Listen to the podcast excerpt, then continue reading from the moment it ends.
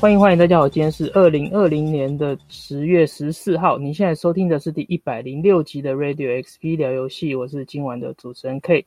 那今天一起在现场的还有 F 十六，Hello，大家好，跟咕溜，Hello，大家好。好，今天这一集参加的人有点不太一样，因为我们这礼拜刚好就是 X Xbox 新的主机的发售日嘛，所以我们就特别找了 F 十六来帮我们来讲一下新的主机的内容。嗯哼。哎，那我们就直接开始吧。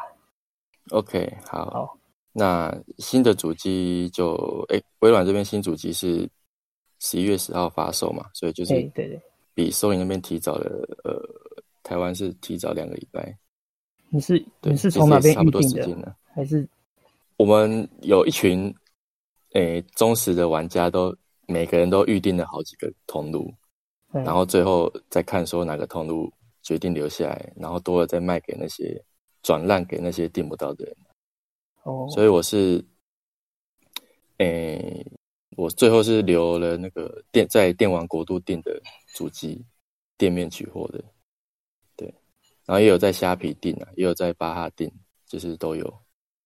对啊，那新的主机，我我不得不佩服这次新主机的包装。因为就是买这么多台主机来，嗯、第一次有主机觉得在打开还是像在拆礼物的感觉。哦，你是买到买 X 还是 S？我是买 A X，。你是买 X？嗯，S 也是一样有有拆礼物的感觉。嗯，它这个包装，嗯，应该有有到手的人，也不是，它是它不是像以前是一个盒子拉出来，它是，嗯，我要怎么形容？它是一个盖子。上面盖子直接可以打开来，整个就是一体成型这样子。对，一体成型，然后一打开来就是你的主机就是包的好好的在中间，然后还捆了一一条纸带，上面写那个微软的标语 “Power Your Dream”。哦，对，就是有一点，就是这很像在拆礼物啊，就是连纸箱好像都有保存价值这样。对对对，就整个设计的就是就是为了你开箱那一刻设计的。哦，专门为开箱专。专门为拍开箱影片的人设计。对对对，真的真的打开那一那一刹那很爽，然后就把包装收起来了，嗯、没用。那新主机，觉得重量重量跟以前的天蝎机好像差不多了，因为我是天蝎机，我也是刚到手的那一个小时有拿起来过嘛，然后之后就是都放在那边玩，也不会去拿起来，感觉它的重量。所以重量其实没什么。对啊，那因为这次新主机到了嘛，就要把天蝎机拿起来拆掉，嗯、然后才发现哦，原来天蝎机其实还蛮不轻的，也是挺重的。哦，跟这次主机好像好像差不，因为体感是差不多啊。那实际量起来，应该新主机还是稍微重一点。那体积的问题应该是蛮多人在意的，就是它比较高，你要立起来的话就会比较高嘛，那横躺的话就会比较宽嘛。诶，横躺也是一样宽啊，也是比较高了。它是、哦、它的尺寸很好记，对，比较是比较窄一点的。诶，对，它比较窄，它尺寸很好记，是十五乘十五乘三十，就是非常好记的尺寸。我觉得刚刚好。所以你要，对，就是很好记啊。所以你要规划说你要摆设哪边的话，就是尺寸非常好记，十五、十五、三十这样，长宽高。对，然后它的。那这次的新功能应该大家都知道了吧？就是一对 HDMI 二点一的新功能，嗯，然后外加一些就是完全相容上世代的游戏啊，等于你之前的主机怎么用，就直接照着用就对了，就是也不用去学新的东西。那它界面一样吗？界面都完全一模一样，界面完全一样。嗯，然后当你在新主机登录。设定好你的下载档之后，他还会询问你说，你有上一台主机的设定，你要不要复制复制过来？就是完全就是相容就对了。嗯，那那游戏方面就是直接照着照着玩嘛，就是也是都没有问题啊。那新游戏旧游戏之类的，为将来游戏都是直接玩。对，那有感受到。游戏还有变化吗？还是游戏有变化？尤其是因为《看门狗》这个游戏是刚好卡在上市前，嗯，两个礼拜上市的，在上世代的主机上市，所以那它在新主机不一样，对，马上就会可以感觉到不一样。因为如果你是主机发售后才出的游戏，你通常都只会玩新主机啊，你不会再去特别去对，对打开旧主机来玩。对，那看门狗这这款游戏是刚好非常适合，就是让你比较一下。嗯哼，那因为我在看门狗三，也不是说看门狗三，那个叫做军团发售的时候就开始玩了，然后嗯，也是全破了啦。那我还是新主机上市之后，还是开来看一下，说到底差了多少这样子。那是应该是可以说非常有感。对，那说到看门狗这款游戏，其实还蛮可惜的，就是因为一代大多大多数的人都觉得它跟宣传片落差太大嘛。就是都叫它缩水狗，那其实我觉得一代它的游戏内容是，其实算是看门狗系列里面反而最好玩的。虽然大家都骂它缩水狗，画面缩水，可是游戏内容反而是最好玩的。尤其是一代它的剧情比较扎实啊，比较有主线剧情复仇的那种感觉。那主角做事情也是每个任务都是有真的有它的目的存在的，不是为了设计一个任务。然后掰一个无关紧要的剧情的，那剧情这部分在为了人物而设定剧情的，对，对，对，就是特定的玩法，然后做一个剧情来让你去玩这个东西，这样子。对对，那二代的二代的剧情就更松散，二代就是一群小屁孩去，小屁孩讨厌 Google，然后就把 Google 弄掉，这种这个这种剧情，就是我觉得二代剧情非常非常烂。跟一代比起来了，一代是一个一个复仇那种心态，从头到尾，所以可以理理解说为什么主角要做的这么极端啊。那二代的话，就是一群屁孩想捣乱这样的，对，只是想捣乱，然后所以就是你玩家会真的无法投入他们那些极端行为的那种动机到底是什么？嗯，那三代，那三代又更松散，更松散，三代又更松散，而且还拿掉以前一些。东西就对了，例如在开载具的时候，可以控制一些行行车号志啊，有的没有的去阻碍阻碍追逐你的人。那在三代几乎是用不到的，好像也都拿掉了，都没有。然后一些就是以前一些随手可以害入的东西啊，它就就是有点精简掉了，拿掉了。那这次多的是可以招募一些你的新成员。那每种每个新成员都有随机的能力，那你在招募前可以先看他的能力有哪些。但是有些特，这样就变，但有个问题就是有一些好用的能力就是会被分散到不同的人身上，然后以至于到最后你用什么人玩起来都差不多，因为，诶，就是会玩的话，这些技能好像都没什么影响，所以我只有一开始很高高兴兴。很兴奋的招募两个人之后，就是就从头用到尾了，都没有再招募新的人，就可以。所以等于说，不同的角色其实差异只是造型。造型对，最后就变造型而已。对，那他的那些技能其实不会真正影响到你关卡卡住过不去这样。嗯哼，对啊，尤其是因为这次，就算你从头到尾都不用骇客潜入，就是从就是一进场就开枪把人杀光这样子。还比骇客用骇客的方式慢慢潜入还快，所以就变成那些技能就没什么屁用，蛮可惜的。所以看门狗这这个游戏是很明显就是一代比一代退步的，但是它的画面好像是一代比一代进步这样子。嗯哼，对啊。那你因为 UBI 还有另外游戏在新主机上市的时候同时上市，就是《刺客教条》。刺客教条，嗯，对，那《刺客教条》。刺客教条自从那个起源这一款大改大改版之后呢，就是这套系统一直用到现在。那这次维京纪元也算是沿用这一套系统。那他把暗杀的要素，我觉得又又拿掉了一些，这是更少，更少。对，他在敌人的配置上面啊，感觉比较没有之前那么用心啊。之前至少会把敌人配置的说你，只就是只想看靠靠着暗杀还可以还是可以摸光这个城市的的守卫，嗯，对。那这次他的敌人就就是没有用心去配置，他会常常看到三个人站在一起，那你就是没有办法一个一个打，就是对，你就没有办法，不可能不被发现去摸掉那三个，就一定会被发现嘛。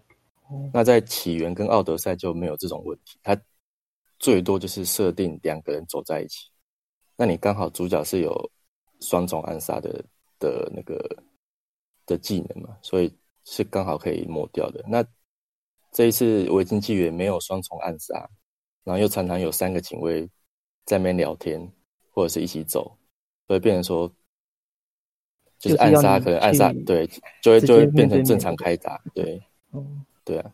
那技能技能这次也是加入非常多的技能啊，就不管你是要弓箭技能啊、近战技能，有的没有的。那武器选择也是非常多，甚至可以双手拿盾牌，就是左手右手都拿盾牌，右手盾牌是攻击，左手盾盾牌是格挡。啊，那这次还有加入一个类似只狼的晕眩值，就是如果你用完美格挡，可以。一直扣掉别人的晕眩值就对了，可以造成敌人的晕眩，然后可以发动终结技这样子。嗯哼，对。那剧情的部分，我是觉得还算是扎实的，就是不会像看门狗那样，就是为了为了为了设计任务而想出一个剧情这样，就是真的是因为剧情而推动整个游戏的过程。那画面的话是还是一贯这个教条的那种优美风景。那你在次世代主机玩应该会更明显，因为这个教条很久，应该说从一开始在主机上玩都是三十三十张每秒，对，到现在才终于有每秒六十张的的东西出现。那你会，所以那时候玩的时候非常不习惯，就是觉得嗯这个东西没有卡卡的，不像刺客教条这样。就感觉像在玩另外一个游戏。对，感觉嗯，这个教条怎么会这么流畅呢？真不习惯。对啊，那其他内容就差不多，就是刺客教条系列那种了，就是有点一定会有作业作业的的部分嘛。那就一样也是要开地图之类的。对，要开地图，收集东西啊。然后这次会有多一个城镇升级，跟那个刺客教的二代一样，可以升级自己的城镇。哦。然后升做盖铁匠铺啊，盖盖那个造船厂啊，有的没有的之类的，对，也是算是变化型的作业感了。那，对，那我还我还要讲什么？Outer Wild，哎，这款我我我问一下，现在新主机大家主打都是那个读取变快，那你有感觉到真的快很多吗？读取是真的快很多啊，就是没有让你说我在读取游戏那种感觉吗？还是，嗯，就是没有空去划手机了。就以前，嗯，如果你是上世代主机，你没有自己外接硬碟，没有自己外接 SSD 的话，嗯、就是你 PS 四跟 Xbox One 都是真的是直接用它原本内建硬碟玩的话，那感觉又会更明显。所以那所以其实这主机最主要差异就是读取真的会完全不一样，就是对读取完全真的不一样。那还有这对啊，那如果你电视有资源到 HDMI 二点一的话，嗯，你如果选了四 K 一百赫兹一百二十赫兹更新率的话，也会差异蛮大的，我觉得啦。但是这是电视要支援的，嗯。就是等于说是真的，就是有跨一个时代的那种 feel 嘛。对对对对，但是真正可以正常显示这个的电视好像没有几台，所以应该对。主要你能支援这样的，好像是一般的的的电竞荧幕之类的嘛，是不是？电竞荧幕它只支援，几乎只支援到一四四零 P 的一百二，就是二 K，二 K 的对哦。对，那你二 K 的话，你变成，诶，Xbox 这边有支援二 K 解析度啊，那 PS 五那边只有支援一零八零嘛，所以对，对，借 PS 五的话，又会又会降成一零八零的一二零，嗯，对啊，那电视的话才有四 K 一二零，一，诶，二 K 然后接到一零八零的游戏的话，那个字会变得很很模糊啊，我的经验是这样，因为我我前阵子刚换一个二 K 的电脑荧幕，然后接、嗯、接 PS 四上去玩玩 COD，就是跟我之前玩的感觉完全就是不一样。它那个那个文字字的就会感觉被拉长，然后变形。哦，你要你要看你那台荧幕有没有可以降成一零八零显示的功能。它可以降降的话，就等于说就是一圈白边呐、啊，一圈黑黑黑框这样子啊。对啊，对啊，对啊，就两边。那如果说把它放大的话，里面的字会变形。不过玩了一两个礼拜之后就，就就习惯，就习惯了。只是刚 已经忘记原本忘记原本的样子。对，刚换的那个时那个几天会很不习惯，那过了就好了。这样，所以其实还好了。嗯，啊，对，那个因为因为 Xbox 这是还有一个一个功能，对我来讲是非常有用的，叫做快速。嗯、哦，对，快速切换。中文叫中文叫做中文是翻译快速切换嘛？嗯。是吗反正就是可以不同游戏中快不同的游戏之间快速切换，就是不用跳出来，直接像手机一样嘛，就是像手机按个 Home 键，然后可以赶快换 App 这样子。对对对，那因为其实上世代的主机都有支援一个游戏的快速启动，就你关机之后，下次开机。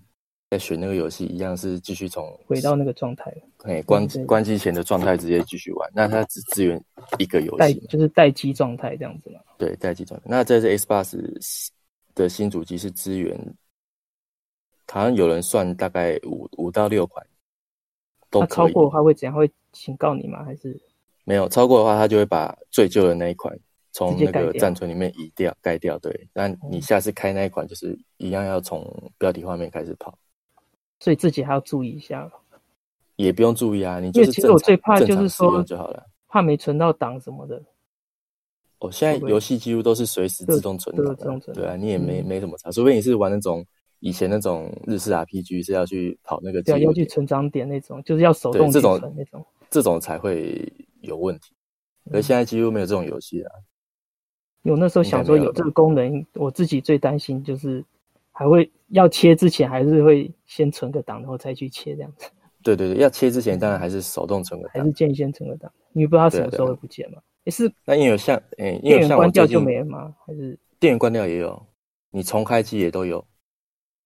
它这个作用很简，这个做机制很简单，它就是把你现在显示卡，哎，就是系统记忆体里面用的东西，全部先暂存回去 SSD 里面。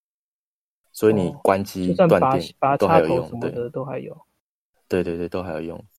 OK，那这功能我最近就是新主机到后造了之后就是一直用，因为我会同时玩《刺客教条》跟《之狼》，《之狼》在十月底有更新嘛，还有新的东西嘛。然后在新主机玩又是六十张，所以会比较顺，所以我有同时玩《之狼》，然后我又同时玩《Rock Band 四》。哦。就是对，就是三款游戏一直切来切去。那 Rock Band 是有玩过人就知道，它前面的标题哦，读取有很多游戏都是这样吧？不是前面三四个 logo 一直跳一下，这个对 Rock Band 真的是有够久。我每次想到要跑前面，之前就有主机想到要跑前面，我就有点懒得开，就不想玩。对啊，那我现在就是按不掉那样子。对，重点是按不掉。对啊，那我现在就是弹个两首歌。然后去自然死个两次，嗯、然后再回去玩四个教条，这样子就是、哦，所以等于说随时切换就是无这叫什么？无无缝切换这样子，无缝切换，对啊，嗯，对啊，就是还因为有些人可能觉得对他没用的，因为他真的就是单纯会只会玩一款游戏玩到结束，嗯哼，才换下一款，那这个这种对他可能就是真的比较没用，就是可能就是有一些。就是随手玩个，像你说 Rock Band，就这样随手玩个十分钟、二十分钟，然后就切回你正常在玩的游戏，这样子，这个就很方便嘛。对，这就很方便。或者是你有在约战，譬如你会玩《天命二》，嗯，然后你可能就先放着，对，对，可能就会先讲好说，我们都是十点出团，嗯，那那你九点到十点，你就可以先玩别的游戏。然后十点再切回去天命，对，这样是就是来回切换。诶，那像这样线上的话，他会帮你踢掉吗？如果说线上一定会踢掉的。那这样你回去不就又离线又要重新再加入，是不是？诶，嗯，怎么讲？要看游戏。譬如天命这个是纯连线的嘛，嗯，所以你切换到其他游戏，你一定会变成离线。那你离线游戏就是会让你返回标题。然后再重新画面进去。对你，哦、对你切回去就是要重新选人物读取，那你至少是不用跑前面那些没意义的开头。那如果是像 Division 二这种是有离线模式也有连线模式的，那你切你切回去的话，你是会变成离线状态。嗯，那你游戏不会跳回去，你还是在游还是在游戏里面的，对。那你可以再选选回选那个连线回去是不是？再重新连线哦。所以对，所以不是说像电脑这样，我开一个视窗玩魔兽世界，然后另外一个视窗玩什么这样。哎，对，还没还没办法，它不是真，它不是真的多工的，对。嗯，OK。那就所以没办法说你在搜 COD 在搜人的时候，先跳去玩别的游戏，就是没办法。嗯哼，对啊，嗯，对，留到下一台主机再来这样做。哦，这个这这个太难了吧？你要在背景执行网络功能，这嗯，不如就直接买买两台主机之类的。对啊，真的要这样弄吗？对。还有对新主机有什么问题吗？应该没有。这次应该蛮多人被那个 Game Pass 吸引过去，哦，买买那个买主机去玩。对啊，其实我觉得这个时间跳过去 Xbox 也是蛮合适的，因为虽然说没有很多新游戏，但是你之前原本 One 上面的游戏，对你来对之前没有玩过的人都是新游戏嘛。对，重点是 Game Pass 那些游戏，你只要包，然后你所有的对旧的东西都可以再玩。嗯，因为里面真的是非常非常多好玩的非大作、非三 A 大作，真的是很多。就是说，你平常不会去买，但是它免费在那边，你玩了之后，偶尔会发挖到一些宝，这样子。真的是挖到很多宝，而且我发现里面好玩的真的都比一些三 A 大作还好玩，譬如看门狗之类的。嗯对，有时候就是，那嗯，那我我一直只要有人问我说推荐什么游戏，我都会推荐一款叫做《Outer Wild》。嗯，那我中文翻译叫什么？星际什么？星际什么鬼？忘记了。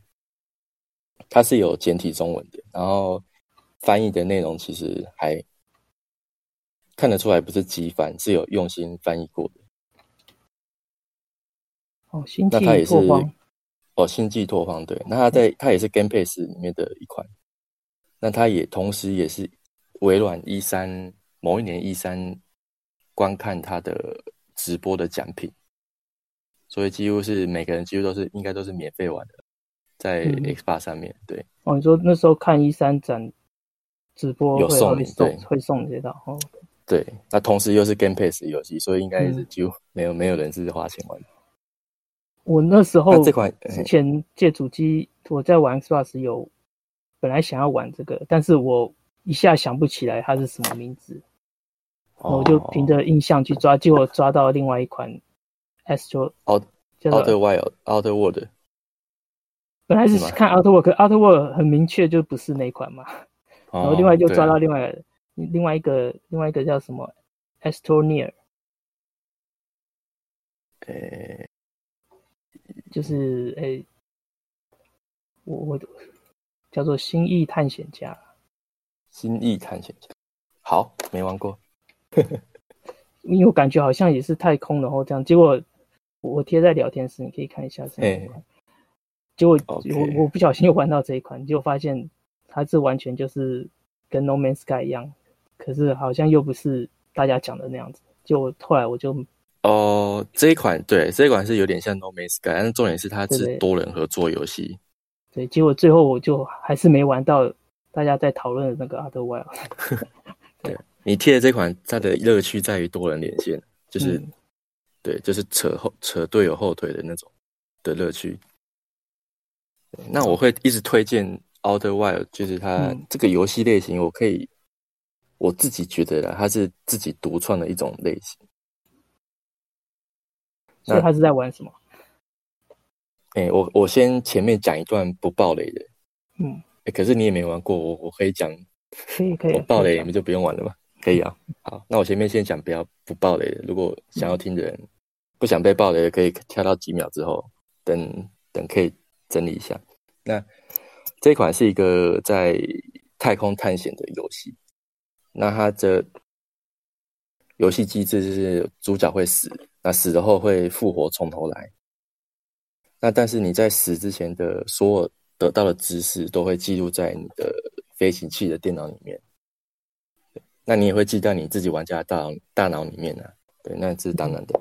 那如果你时间到了二十二分钟，游玩时间二十二分钟，玩家那个那个角色也会死。那啊，哦，你每一轮就是玩二十二分钟？对，你可以玩二十二分钟，或者是提早不小心死掉都可以，那都会再从从头下一轮来。那，诶、欸，就跟黑暗灵魂一样嘛，就是每次从死掉从头都是。都是一样的起点，那你要先去哪边都是你自己决定。那这个游戏一开始的给你的目目标就是，你这个种族，诶、每每一段时间，每一段时间就会派一个人，就是训练成太空人去星球外面探险嘛。那你刚好是这一次被选到的人，然后就可以开开着你的太空船去探险。那这游戏完全没有设定。玩家应该先去哪边？它总共有六个星球，还是固定的？没有随机的，它有六个星球，你要先去哪个星球都可以。所以每一个玩家所触发的事件，每一个玩家都是不一样的，也不是说不一样的，因为总共就是那几种。那可能十个人里面有十个都不一样的，对。先后顺序会会影响到一个体验，前后顺序都会可能不太一样，可能有人先去这边知道了某些事情。才去下一个地点。那为什么玩家会复活，或者是玩家二十二分钟就会死？那游戏里面都有解释的非常清楚。对，那这个剧情一开始会觉得是个一般的探索太空的游戏嘛？那最后你就会发现剧情其实非常的有点惊悚。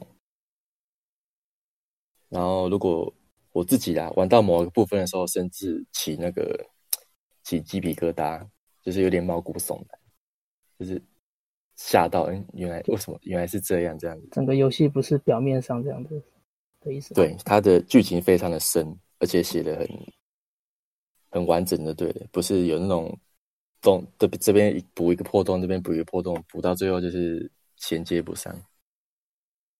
它的先后顺序会互相影。诶、欸，我这边举个简单的例子好了，譬如你们有没有开过那种一种药罐，你怎么转都转不开，嗯，但是你要先把它往下压，压一下，要压着才可以转。嗯、那这个东西在你还不知道要先往下压之前，你就是打不开嘛。嗯、那当然有，当你在某个地方得到这个资讯之后，哦，原来只要先往下压就打开了，就是这么简单。那这个游戏里面的解谜就是。类似这样子，就是你第一次去某个地方的时候，你就会觉得，嗯，这边应该可以进去，但是怎么样就是找不到方法，那你就会，你就可以再去下一个地方探索，嗯，然后就会可能在别的地方得知说，哦，原来我之前那边卡住的地方是要这样做，而且都是都是很简单的事情，但是你一开始应该都想不太到。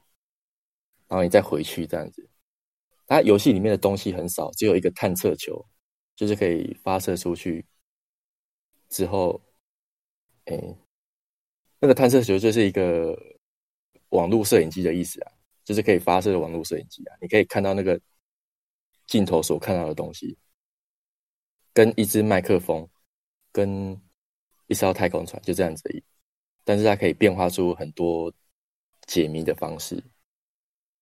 哦，所以整个游戏是以嗯，就是解谜为主，不是对，不是战斗，没错没错，哦，不是完全没有战斗，只有靠解谜，完全没有战斗，你完全没有武器可以攻击，但是你还是会死。对，那这是不暴雷的的的的介绍说法。嗯，那我要讲一下实际上的解谜的方式吗？会不会爆雷？会不会观众就反正如果说不想。不想被暴雷，就往后一个五五分钟吧。好，给你五分钟或十分钟之类的。好，好，对。那我讲一个，举举举两个好了。嗯，那就是它这个这个太空里面有一颗彗星是上面都结冰的。那你一开始上去的时候，就会发现有一艘，哎、欸，有一个外星人，对岸对他们来说是外星人嘛，就是不是他不是他们种族的的外星人的船坠毁在上面。那还有下面就有一段信息说，诶、我的队友为了去彗星里面探索之类的，然后就没有回来。那这时候你就会在彗星上面到处找嘛，有没有路下去？但是就是找不到，就是你一定找不到的。那你那最后这个就是路要怎么下去呢？就是你要等彗星接近太阳的时候，就是它彗星有它的轨道嘛。那它等它慢慢接近太阳的时候，它的表层的冰就会融化，就会出现路可以下去。所以那这个这个资讯会在。你的那个时间不够的话，就要等到下一轮。哎，对，时间在一轮二十二分钟里面，一定一定会有，一定会有，一定足够让你时间下去就对了。哦，对，那这是一个例子。那另外例子就是有一个星球上面有非常非常多巨大的龙卷风。那它的星球，嗯、对，那这个整个星球是水做，就是表层都是水。那它的水。它的星球中间有一个被激流包围的内部孔，就是你太空船怎么冲都冲不进去，因为那个水流太急，你就是会被弹开。那你，但是你知道里面有东西啊，那你之后会在别的星球得知说，原来那六座龙卷风有一座龙卷风的方向是相反的，嗯，就是每每一个东西都都是顺时针，有一个是逆时针，那你就会他会告诉你说。靠着从逆时针的那个龙卷风中心点，他就会把你送到星球的中间，就是类似这样吸进去这样子。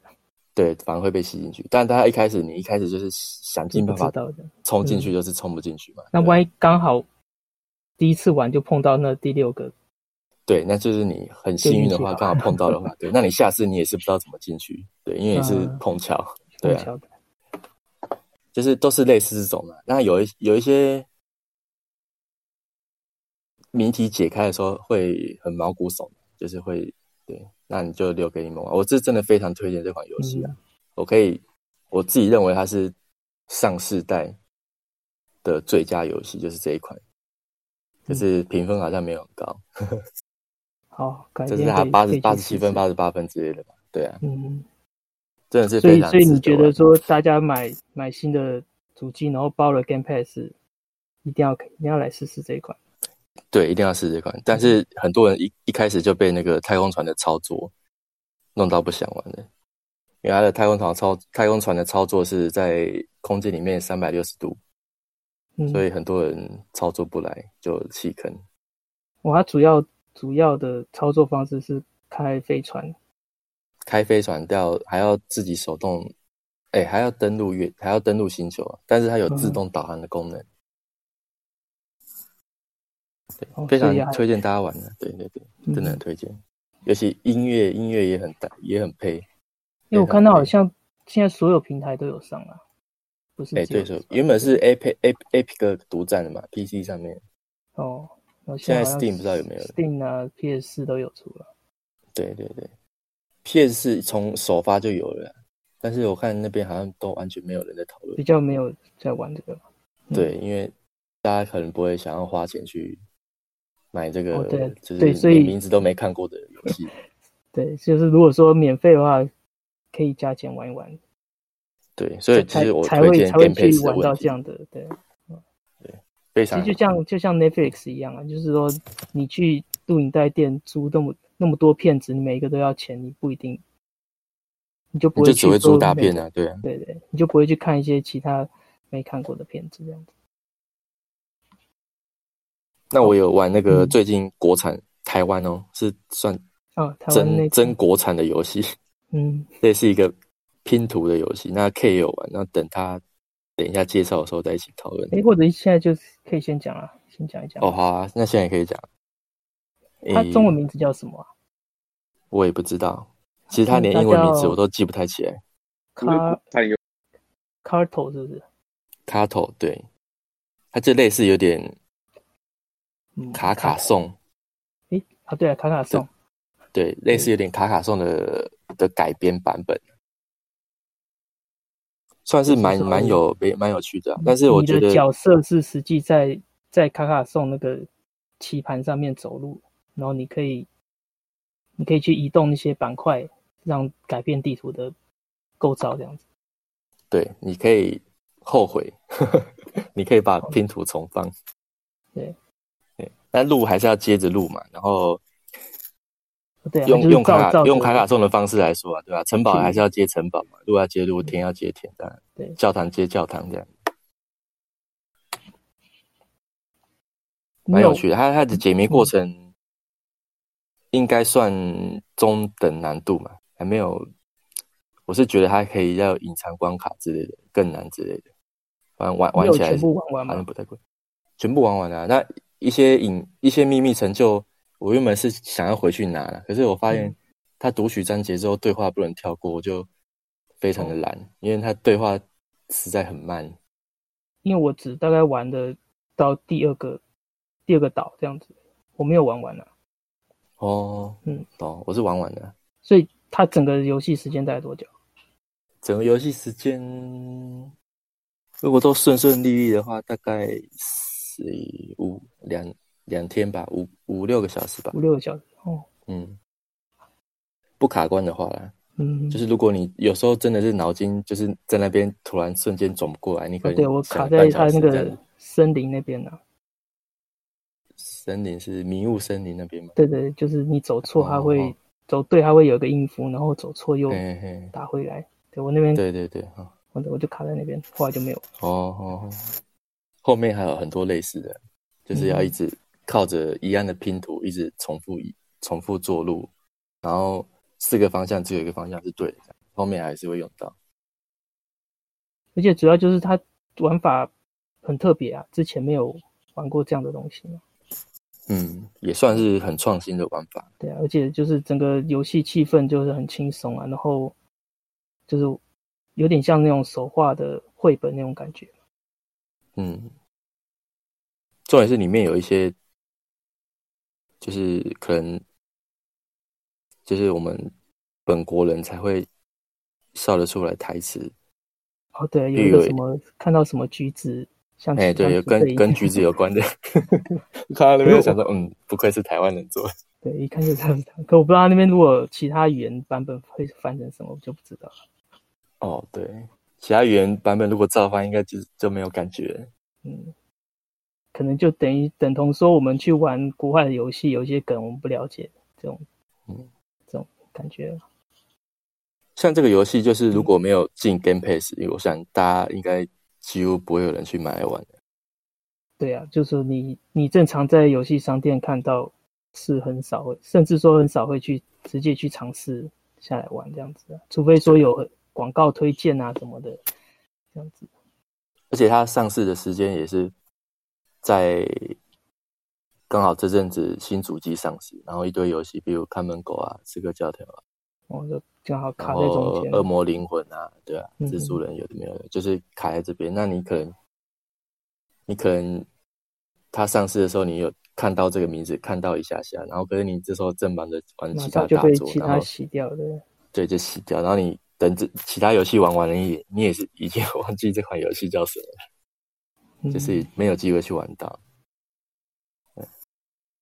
所以我我所有朋友就是有认识的，我都会推荐他，真的是 Game Pass 买下去。对，而且就多多尝试里面的小游戏。就是说，你跟人家推荐游戏，他也不用花钱去买，他只要去下载下来就好了。对，只要下载下来就好。对，这样也推坑也比较好推。不会说卡在说，我还要花钱去买这样子。对啊。好，说到国产游戏，咕溜你最近也玩了一玩了一款国产大作嘛，对不对？OK，好，那呃，就刚好在最近，因为《轩轿七》是上个月初嘛，上个月我记得是十月二十九号的时候，嗯，那我在第一第一时间我就去买了，然后我是没有预定啦，但是我我没有想到我，我我也是跑了好几家才买到。这是呃，算是呃国产，算是大于第第三款 PS 的游戏吧。我记得没有错的话，那也是呃大于做过第二款动作游戏，动作 R P 呃算是动作游戏。轩辕剑七这次不太一样的地方是它呃舍弃传统 JRPG 的的一个模式，然后改成用类似像呃类似像。像那个战神这样子操作动比较类似动作游戏的操作动动作 RPG 的操作，就跟以往很很不一样啊。我这样是清楚吗？所以你说改成动作，那玩法玩法完全完完全完全不一样。它这次就是完全就是动作游戏，我它就是呃完全就是动呃动作 RPG。跟之前的玩法完全不一样，然后算是大于一个很呃很突破的尝试啊，因为像我刚刚之前讲了，大宇总共呃他上次呃他好，我记得大宇只做过两款动作游戏。啊，第一款是还在斗士时代的的魔道子，然后轩辕剑七是对轩辕剑七是第二款。是吗？中间完全都没有。我记得我我记得中中间没有。轩轩辕剑一直以来都是像像是 JRPG 这样子的一个形式。嗯、对对。那它顶多就是呃有出过呃就是 online game，或是就是那个呃回合式策略，就是战棋类的。我记得那个《轩辕伏魔录》嗯。那除此之外，轩辕剑没有出过这个。动作类型的完全动作游戏，完全动作的游戏，是从期待才开始的吧？对，从期待从期待才开始。然后其实还还蛮了不起的，就是呃，其实轩辕剑它是大于呃，因为东魔工作室是在就是纯国产在台湾的工作室，它并不是发包到大陆去做，跟仙剑不太一样。对，我我记得没有错的话，它就是纯国产的。纯国产，对，纯国产，然后还有做一个这样子新的尝试。那你觉得这个尝试有成功吗？呃呃，其实我一直对于呃轩辕剑的走向，呃，我我先讲这个，它目前变成这个动作 RPG，我认为它这是一个很大胆的尝试，它嗯。我认为，如果以国产游戏的标准来讲，我认为是有成功的。嗯，那因为呃，它的确，我认呃，让我看到国产游戏的一种可能性，就是我们终于可以做出像呃国外跟国外，虽然没有办法像国外三 A 大作那样子，那画面那么精细，或者是那么流畅，至少就是肯突破，肯让自己去突破尝试这样子嘛。对，肯让自己去突破尝试。虽然我一直认为，呃，大云应该，呃，应该就是回到可能二 D 的风格，可能 JRPG 的风格去走会，会会更适合。对整个 IP 来讲，可能会更适合。但是他们一直都愿意去做这样子的一个尝试，去尝试不同，去对于技术跟画面去做突破。嗯，我觉得算是应该要给予肯定啊。画面算是有突破了，但是游戏内容的有趣呢？游戏内容的部分，呃，我先讲，它其实画呃，游戏画面很漂亮，那游戏的操作上就呃，如果你已经玩习惯，那你你比如说你已经玩习惯 PS 四的，或者是见这些次世代的动作游戏的话，你会觉得这是什么鬼？它的打击感很差，然后它的游戏在进行的时候，呃，人物速人物移动速度又慢，然后画面会掉帧。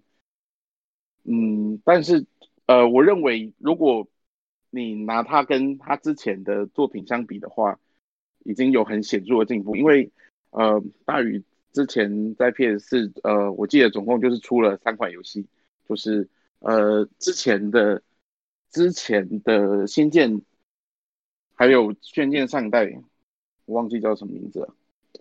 是《仙剑历》吗？对，呃，对，呃，琼之飞，哦，琼之飞，轩辕六跟琼呃跟轩辕剑外传琼之飞，那刚好这两这两款我也有买，但是这两款我认为是呃它单纯只是它应该是为为了在 PC 上面执行，然后后面移植到 PS 上，所以它其实呃就只是让它可以跑而已。那它的读取啊，它的呃整个游戏的执行是很惨不忍睹的。你是一个先练功的状态。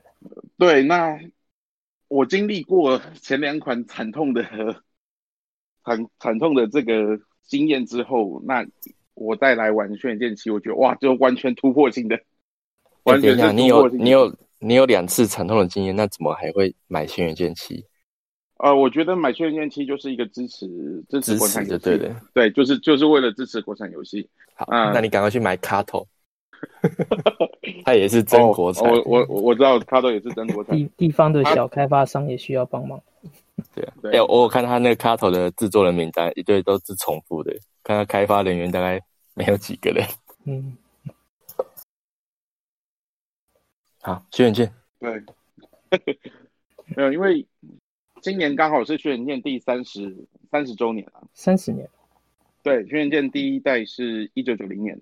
那《轩辕剑七》刚好是二零二零嘛，刚好是第三十周年的作品，嗯，对，所以我也是冲着这个，在第一时间就就买了。那，嗯，我我应该从哪边开始讲？整体我刚刚讲的游戏的操作跟游戏的的画面嘛，嗯，啊，我觉得，呃，他在说故事，呃，他玩我唯一。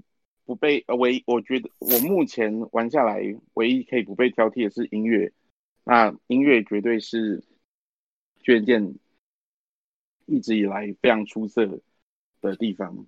嗯，那如果你又是系列做玩家的话，你呃开始进入游戏之后，你的情绪就会被他的音乐带着走，那你可以完全沉浸在游戏世界里面。那。剧情上的话，嗯，我想一下怎么讲不会爆雷。呃，剧情很情怀，我应该这样讲，他很情怀，他有呃，其实这一代跟他之前的几代作品的故事有相关，他有一些角色是有穿插的啊，所以你在玩《轩辕剑七》的时候，呃，你可以很明显的感受到。这个情怀很很严重的情怀的情怀感，那你如果是系列作玩家，你会呃，你的感受会更深，然后会刚会让你可以把这个更能知道呃这个剧本他埋的很多的梗在哪里。但是如果你是一个完全没有接触过轩辕剑的玩家，呃，你在了解一些。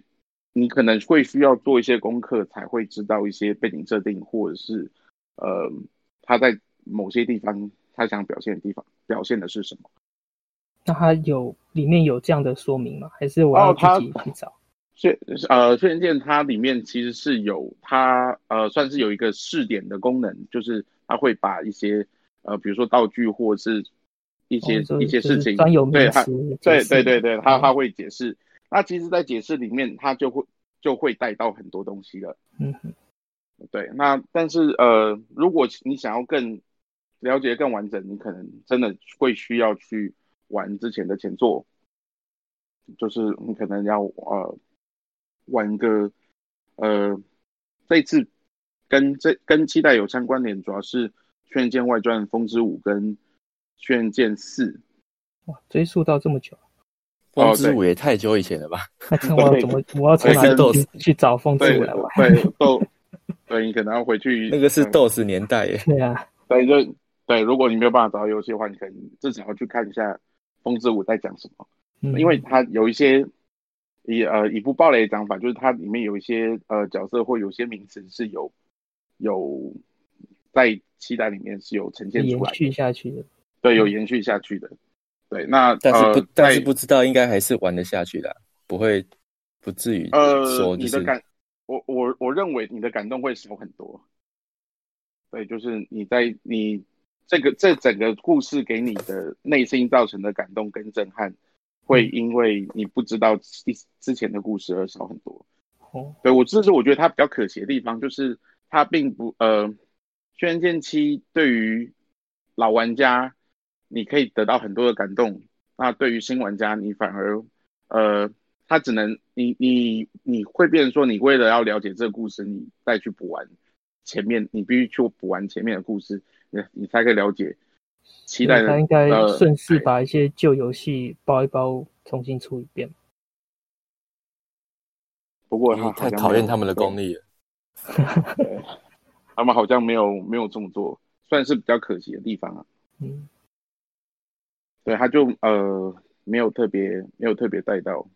不过就是如果你真的是一个呃从以前就一直支持轩辕剑的玩家的话，你的感触是很你你的感动跟感触是很深的。所以我觉得他很很出色的地方，就是东木小组就是真的是很会讲故事。因为其实我就算当时有玩过，其实我现在回想发生一些什么事，我也好像也忘差不多了。对，就是呃，你可能可以再再播时间再再。我唯一的印象就是那时候下雪，然后走路会留下脚印，就觉得哇，好棒哦！这是什么什么好厉害的那个设计，这样子。应该稍微看一下文文字的。文本就知道会想起来，对，应该会有吧？应该会想起来。呃，对，就是应该会，应该会想起来。主要是他，主要是有一些角色在这一代有被提起来，或者是在这一代有出现，所以你至少要去回想一下，知道谁是谁。他的对他的他的故事，对。那这次游戏，因为我已经玩完了，这次游戏比较、嗯、比较短啊。对，嗯、那大概多久？大概呃，我玩大概十五小时。对，那后面嗯，我会觉得呃，我会觉得比较比较短。对，不过就是对，以一款 RPG 来说，十五小时是真的算很短。对，但是就是因为他，我觉得我对他的，我觉得我对他的评价是可以接受，是因为他是国产游戏。所以我，我我对 对，我觉得就是有有加分。嗯，听说在 PS 五上面玩起来会很流畅，不如再重玩一轮吗？呃，我会考虑再重玩一轮，但是其实 PS 上面我并不觉得，呃，它的流畅度是我可以接受的。而且其实它，那、我是觉得制作小组还蛮用心的。其实他到现在已经，呃，更新档已经出了第三次了吧？我觉得前几天才又再更新了一次，那他一一直有在修正一些游戏的 bug，对，比较我我觉得算是蛮用心在表示他们很认真在次世代平台上面。嗯，这就是总是要支持，然后让他们有空间再继续成长这样子。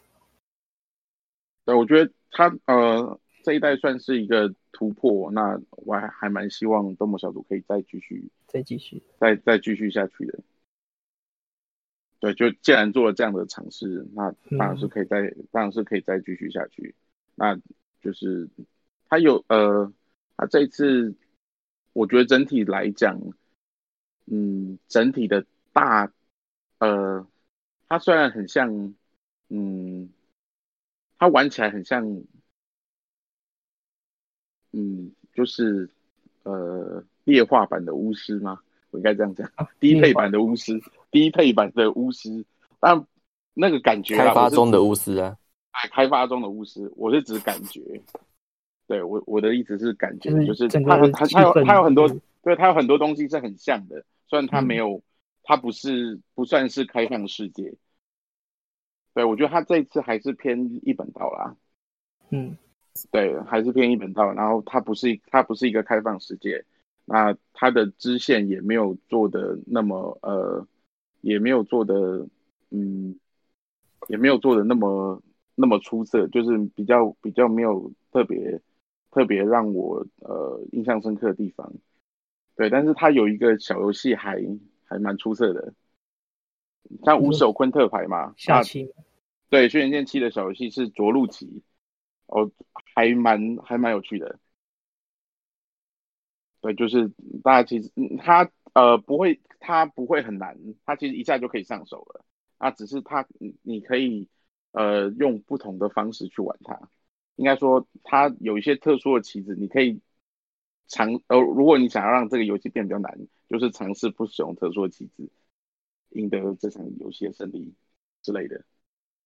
哦，所以它那些棋子就是让你收集的东西吗？对，它那些那些棋子，它有呃有一些特殊的功能。哦，对，就是你呃，比如说你在棋局上面，你呃你用了一些特殊的棋子，它可以。呃，它比如说，它有有的是，你你吃掉了，你吃掉了别人的棋之后，可以再再拿走一个之类的。对，它你就是一些特殊特殊附加的功能，可以让整盘整盘的棋局变得比较容易啊。嗯哼，对，那你也可以使用，你也可以用正常的玩法去玩这个棋子啊。嗯，那我还是觉得国产游戏。主要都是卡在经费问题，不然其实技术跟创意应该都都是足够的。是有道，但是对没有这个钱，没有那个钱，没有钱就没有时间嘛，就是一定要赶着做出来，因为你是你多一个月就是要多付一个月的薪水，就是钱的问题嘛。对啊，其实你看，你看像那个 Cyberpunk，光是延这一个月，我觉得他需要赔的钱就。应该也是很多啊，光是一些广告啊，外面的看板广告什么的都已经印好了，那个发售日了，现在全部都要再重弄。对啊，二零七七延期还有时间确定的，那还不错嘞。你看最后一站无限是延到没有日期，我觉得应该是整个就 砍掉重做吧，会不会？应应该也没有，他们是说已经做好了，嗯、现在就是美术美术方面打光啊，重新材质啊，重新调整。对啊，但是真的是因为那个那个预告片的关系吗？不知道，反正就是官官方说法一定就是说哪一套嘛，对吧、啊？实际是怎么样，他也不会跟你讲了。嗯，对、啊。那技术力其实很够啊，那像之前中国那个黑悟空，就是浓缩了整个技术在里面，放一个宣传片这样。这就是那个之前那个原神，看起来也是。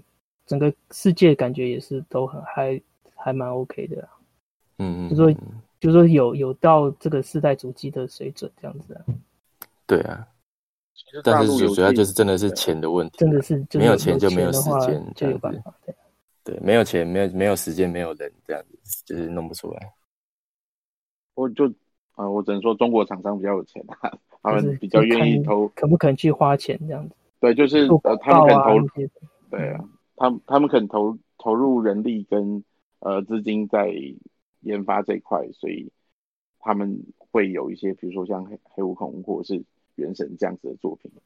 嗯，对啊，嗯，台湾这部分就还就是卡在钱跟人嘛，对，就会会比较受限一些。哎，现在这这次轩辕剑它只有卖中文吗？它有卖到国外去吗？哦，它有卖，它有它有日文版，日文版是日配。哦，对，日文版是日配。台湾买的，啊，台湾台湾就是中配啊，没办法切哦，就另外没办法没有，对，没有没有办法切，要另外。嗯、对，我对日配版还蛮有兴趣的，还是事后搞不好可以再出一次，再出一个中文日配版这样。如果看依照他的，嗯，我觉得不太，我觉得是不太可能啦，或者出个 DLC 之类的吧。哦，我觉得他应该照他的规划来讲，他应该是有计划要出 DLC 啊。嗯，就是补完一些，可能补完一些他的剧情，或是或者是补完一些战斗。他最近他之前才出了一个时装的 DLC 啊。哦。所以还是有。不过那个，对对对，不过那个我还没有尝试嘛，是不是？那个那个我还没有尝试，所以，对我只有看到哦，他有出一个时时装的 DLC，嗯，都是在上上一个更新两发布之后。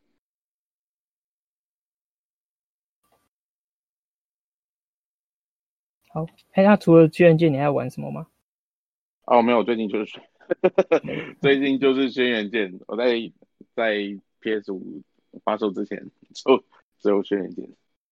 好，你没有留一些到 PS 五再继续玩？他应该 PS 五也可以继续玩吗？呃，就照理说应该是可以吧。刚刚 F 十有提嘛，那听说有呃 F 十呃就是在 PS P PS 五上面，听说是更流畅啊。嗯。所以就是如果呃它是可以在 PS 五上面执行的话，我会再玩一遍吗？我会在拿到 PS 五之后尝试看看。对，我会等要玩的游戏玩完之后。不过 PS 五刚开始呃比较没有，就是作品有限啊，所以我应该是有时间可以可以尝试的。嗯，其实我觉得这这次两台主机。给人家感觉就是比较像是在买买一块新的显示卡这样子，因为你买显示卡，你也不会问说，哦，我我有什么首发大作，反正我就是就只是一个所有游戏都变得变漂亮，变对，就硬体升级，所有游戏都变得更漂亮这样。我是觉得就是少了一个，就是让你买了新的主机之后，让你有就是第一时间让你有感觉感受那个变化的。的一个 demo 啊之类的，就像你买新显卡，你可以跑个三 D Mark 看分数很爽。但是你买了新的主机之后，哦、至少要有个技术 demo 或什么可以跑个一下，让你感觉到哦，我买了新主机可以做到这些事情，这样子，嗯，感觉是少。其实还是有啦，就是就是都跨平台游戏，对，没有那种像有啊，就 PS 五有一个手把的 demo 嘛，就这样子，哦，对对对，对，那 Xbox。反正是天蝎机那时候出的时候有出一个那个蜜蜂的 demo 嘛，欸、你还记得吗？对，对那时候天蝎机反而反正有做一个像这样子的一个技术展示，那就这是等于说拿到新主机反而没有那种马上第一步你开机第一步可以展示它所有功能一个的软体这样子，感觉是少的。嗯，PS 四也有啊，啊 PS 五也有，PS 四也是有一个内建。对，不能移除的。呃，哦，Playroom 嘛，就是让你学习新手把操作的东西。嗯、对啊，对，就是就像说，就是等于说我买了 Xbox，然后包了 Game Pass，我的第一印象，万一我我抓了一个三六零的游戏下来玩，我我第一我对我对新的初期印象可能就是这个三六零游戏，嗯，会对，反而会整个就应该 会有差距，应该很少人会。第一个挑三六零，就不小心乱就是乱选嘛，反正哦这个好像很有趣，嗯、战争机器一代，好就刷进去玩，对，可能会还选还选错，是选选到三六零的，选到旧版的，对，不是不是后来重出的，对啊，就是会有这样的问题，就是没有说放在首页第一个，嗯、就是你开了新主机之后，马上要做的第一件事就是先先玩这个，嗯嗯嗯。对，就像我战争机器，战争机器这次有那个战略版可以玩。如果你也喜欢玩那 X XCOM 系列的话，嗯嗯，我就之前电脑应该都会觉得很好。上面出那个有出到 Xbox 上，对，因为应该就是反正电脑跑不动，就是等、嗯、等它出在主机上面。所以它是跟真的就跟 XCOM 一样，对对对对，命中率八十，然后还会 miss 那样。没有那么夸张，呃，没有 XCOM 是命中率九十五还会 miss。对，他没有那么夸张。对，这都是几率的问题。好啊，那你下次有空也可以来讲一下，跟大家分享一下这个游戏啊。刚刚说到那个新主机的体验啊，就是像我之前上个月买的那个 VR 头盔也是一样，它它你一开始的时候，它就是会有一个教学的一个游戏，让你去认识整个你手把怎么控制啊，然后它。VR 的东西你要怎么跟它互动啊？就是让你可以知道说，我买了这个新主机，我可以拿来做什么，这样子。你是买 Quest Two 吗？对，Quest Two 的。哦，对，它就是等于说一个新主机的一个教学模式啊，那种感觉。就是我跑过这模式之后，我就可以完全掌握说，我我知道我现在要干嘛，这样子。嗯嗯嗯。对啊，所以这次就变得很像换显卡，就等于说你还是用同样的，而且你说它系统界面都没变嘛？都没变，完全都没变。PS PS 五那边是有改的，但是它还是一样，对啊，就是你玩以前的游戏，玩新的游戏这样，就是就是等于真的就是说，你你换了一台电脑，但是还是用 Win 十那种感觉。嗯，对。反正就是当做显卡升级这样子，就当做这样用就好了，对吧？那反正你旧的游戏都还是可以用，就就对啊。嗯，应该也没有人把上世代想玩的都玩完了啦，应该还是有老高的，就可以、嗯、还是可以继续再回头去找回来玩这样子。对。好，那我我回到刚刚我讲到那个头盔，我前上一集节目有讲。讲到一些就是游戏选择蛮少，然后价钱又有点偏高的。那我后来找到说，原来大家还有另外一个玩游戏的方式啊，它就是另外有一个网站叫做 SideQuest，它就是把一些呃开发者都会集中在那边，把他们自己开发到一半的软体啊，或者是一些实验性的程式会丢在上面，那你就可以透过 SideQuest，然后让它从电脑跟你的头盔连线，去下载它上面的软体下来。那既然有这样的东西，那一定会有毁灭战士，所以的启动器，那一所以我就把毁灭战士的启动器抓下来，然后再去从我之前 Steam 上面买的把地图档抠下来之后，我就可以整个用 VR 的方式来玩毁灭战士的游戏。你不会头晕吗？嗯。诶，是还好，这个在里面是还好。等于说，哦、因为它毁灭战士移动那么快，嗯、可是你身体是停在原地，是停在原地，对，嗯嗯，不知道是习惯了还是什么了，因为 是没有像一开始我玩 PSVR 的时候那么晕，已经慢慢感觉身体有点适应了。不过这也是陆陆续续玩了一一两年之后才才慢慢适应的。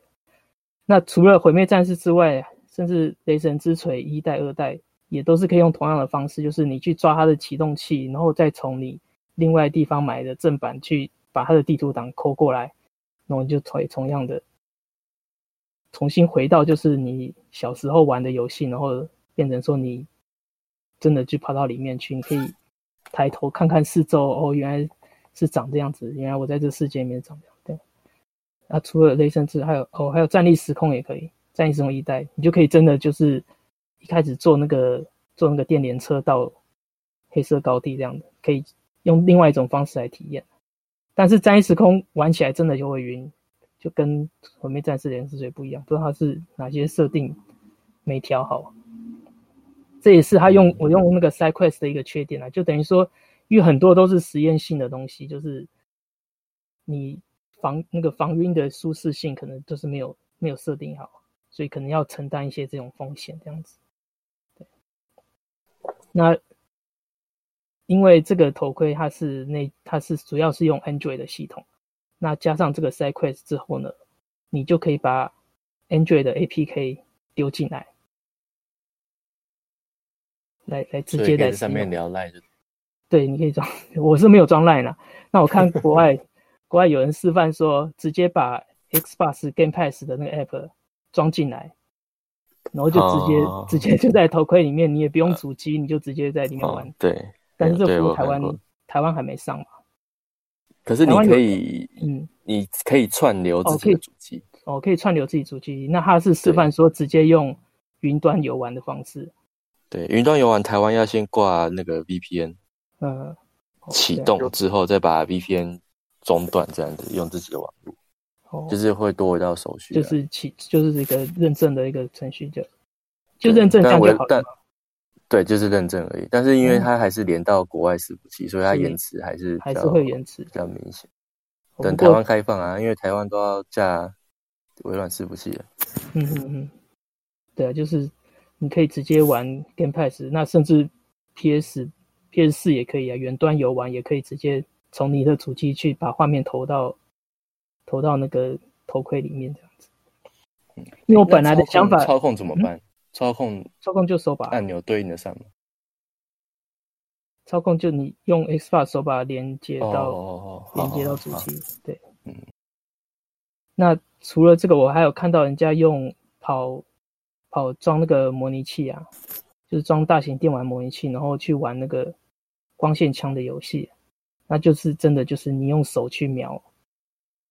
等于说用手去取代那个触控荧幕，然后去指到那个地方去发射，这样子，就就是完全，嗯，就是手去点荧幕就对了。原本是手去点荧幕啊，那现在变成说你去手抓着那个摇杆，然后去指向那个荧幕去点去射击，有点像呃用那个镭射笔嘛。哦，用镭射笔那种感觉，用镭射笔对着电视，然后移动，然后去射击那种感觉。对，就等于说又给以前那些大型电玩光线枪游戏一个新的玩法。对，所以说等于说它可以玩的东西又变了很多。那但是这些主要都是还是限制于说你只是你面前一个大荧幕而已，就是没有不是说真正的三 D 或什么。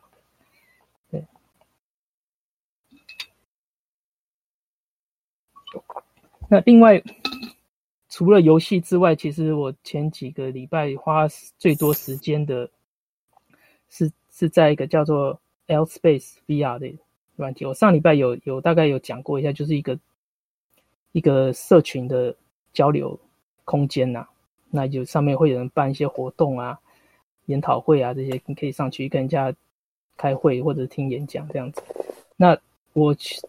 我去参加了一个他们教学的活动，发现说他们每每个两三天都会开一场一就是 L Space L L Space 一零一的一个诶教学的主题演讲。那那台上人就会教你说这个空间要怎么使用啊，有些什么东西。那那就是他告一段落之后呢，他就他就跟大家说，我们我们来做一做一个万圣节的导览。那那时候刚好是万圣节的时候，他就开了一个传送。传送点，然后大家就连到，跟着他一起去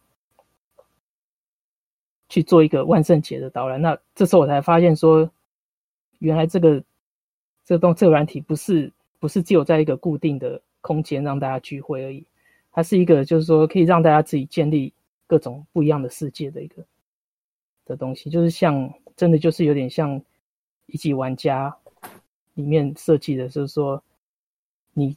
每一个人都可以自己设计一个空间，然后大家可以去拜访，然后里面可以做一些各种不一样的聚会啊，这样子。哦，然后他还有提到，就是说像，诶，不知道你们你们有没有听过那个火人祭？没有，就是诶，是这个在在美美国内华达州，还有一个沙漠会举办一个，每年会举办一个。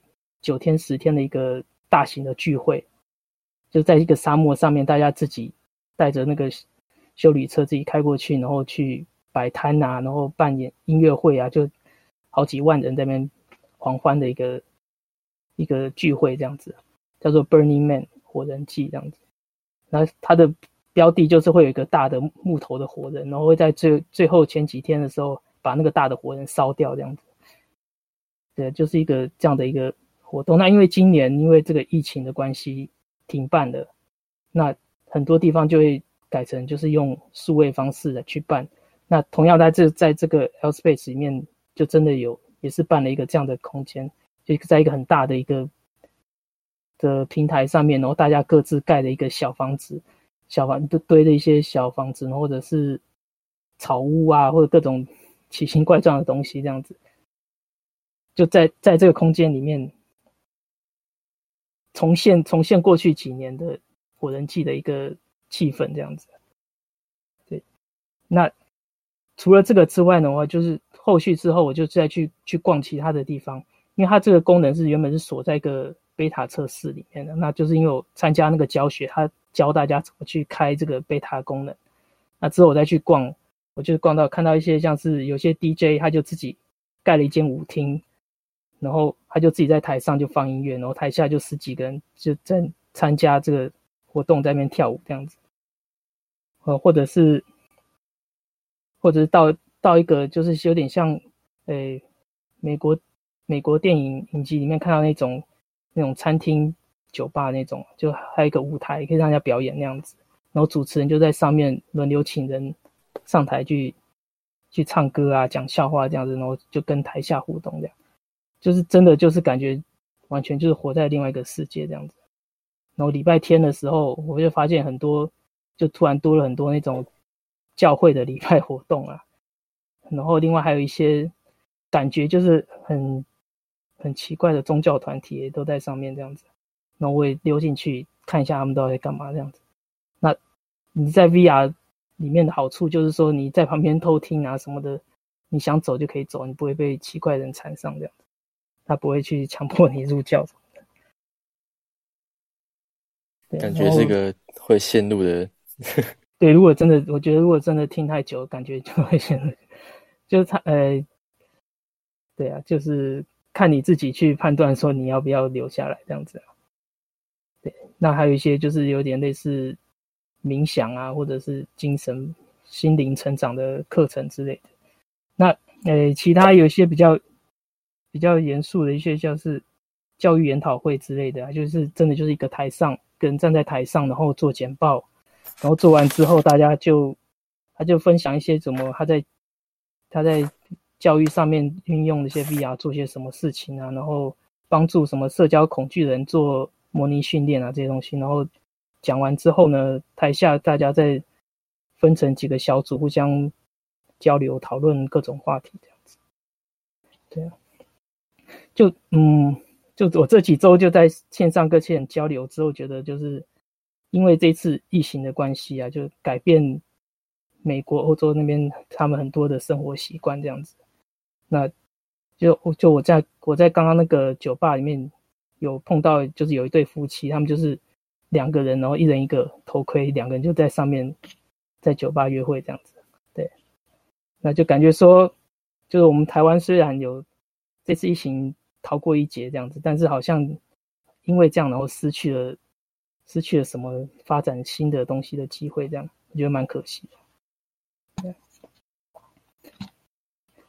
那就呃，除了美国、欧洲之外，日本也会也会在上面开开一些交流活动。那像刚刚前几个小时的时候，他们才办完一场就是日文的交流会。那他们办的场地也很特别，就是在一个诶日本的学校教室里面，就像我们在一般日剧或动画里面看到那种那种日本的学校这样子。然后我就你可以。去坐在那个靠窗最后一排，然后体验那种当自己是主角那种感觉。我觉得电玩展竟然没办法真正举办，也可以用这种模式啊。对啊，一整年的电玩展都被取消，真是。对，其实电玩展也也是可以照这样照用这样的模式去举办，也是很方便。像像之前，呃，有类似那种 Comic 那种同人同人志活动。有在 VR Chat 里面有办过一个这样的活动，就是就是那种摆摊，然后大家自己卖自己画的漫画之类的，他就是真的摆摆很多摊位，然后你真的可以走到他前面去点他的作品，然后就会开出购买画面，或者是你要试阅试看内容都可以。那运气好一点，你还可以看到作者就在你在你面前这样子，他他在现场作画这样子。那像另外对对。呃，上个月的日本又有办一个德岛樱花季，它也是，诶，算是一个电影的电影节的活动啊。它也是盖了三个场馆，然后在场馆里面播放他们这次影片的参展作品，这样子，也是也是等于说，日本那边也是有在朝这方面去推，就是一个虚拟虚拟展馆的模式，对。那台湾台湾这边我是有去研究一下，那发现说其实是有有人在做，就是看一下，它叫做 XR Space Manova 的一个平台，那是他之前那个之前 HTC 的周永明，他离开 HTC 之后，他自己出来做了一个新的头盔。好像今年六七月的时候才发表的，对。然后他在那个头盔上面也是自己做了一个类似这样这样子的虚拟平台。那他也是有办的，像之前那个直棒的比赛，他也是有在上面办观赏会啊这些东西。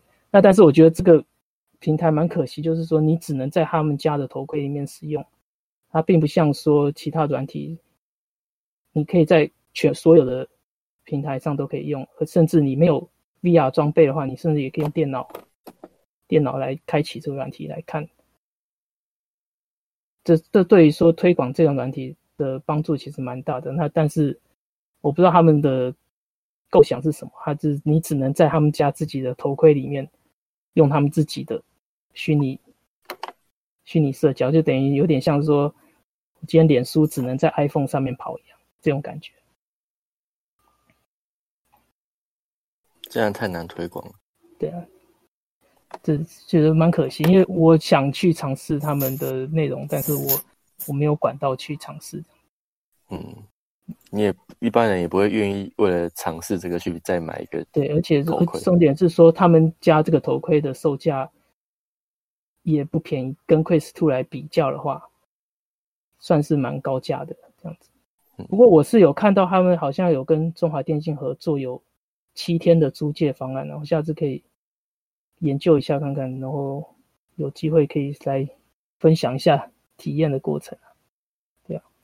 可是如果使用者太少，你上去也是没有东西。对，其实这是最大的问题，因为其实我刚刚讲这个 L Space，虽然好像人很多，但是实际上人也没有多到多到很多，就大概最多上线的人数大概不到不到七八百人这样子。那同同时，同时一个场馆的话，最多也只是五五六十个人这样子，就是没有到说，没有像其他的线上游戏这样子啊。可能是因为这个题材的内容比较偏严肃，严比较严肃，比较比较像娱乐，不是娱乐的，不是去玩这样子，对，所以人比较没那么多。反而像是另外一个叫做 Rec Room 的话，主要都是玩游戏，但是。里面的年龄层就很明显的就是都是小朋友，跟我在 L Space 里面碰到的人完全不一样。对，如果你想玩游戏的话，是可以去 Rec Room。Rec Room 的话，现在好像所有的平台都有，像 PS 4、Xbox 上面应该甚至手机都可以用。那里面就很多像是气弹射击游戏啊，或者是很多他们自己也是一样可以自己去创作一些游戏内容，鬼抓人啊这种很奇怪的东西，但是。你首先你要可以接受，就是说跟你玩的人可能年龄层都蛮低的，这样子，就是一堆一堆小朋友在鬼吼鬼叫这样的，这样的一个环境啊。对啊，大概就是这样的，就是觉得说买了这个头盔之后，才发现说原来世界另一端是是有一群人在做从事这样的事情，可以参与到不一样的生活。那也为了配合，希望明。希望明年电玩展，嗯，有机会的话，用用这样子来举办，对啊。大家可以针对没有头盔的人，就是可以至少可以在 PC 上面看。对对对，就像那个，像现在其实现在很多的软体都是可以有电脑版，像 VR Chat 或者是我这个 Outspace Rec Room 那些，其实你不没有 VR 头盔也是可以进入，只是说少了手部的移动啊，最终这样子，但是基本上你可以看到的东西，跟在 VR 环境里面是差不多的，也是可以讲话、接麦跟我讲话，这些都是可以的。对啊，我刚讲就是说我为了配合他们外国人的时间，等于说我我其实这边都大多是三四点就要就起来去跑他们的活动这样子。对，就是。就等于说，你要你你要配合另外一个死去的人来来生活。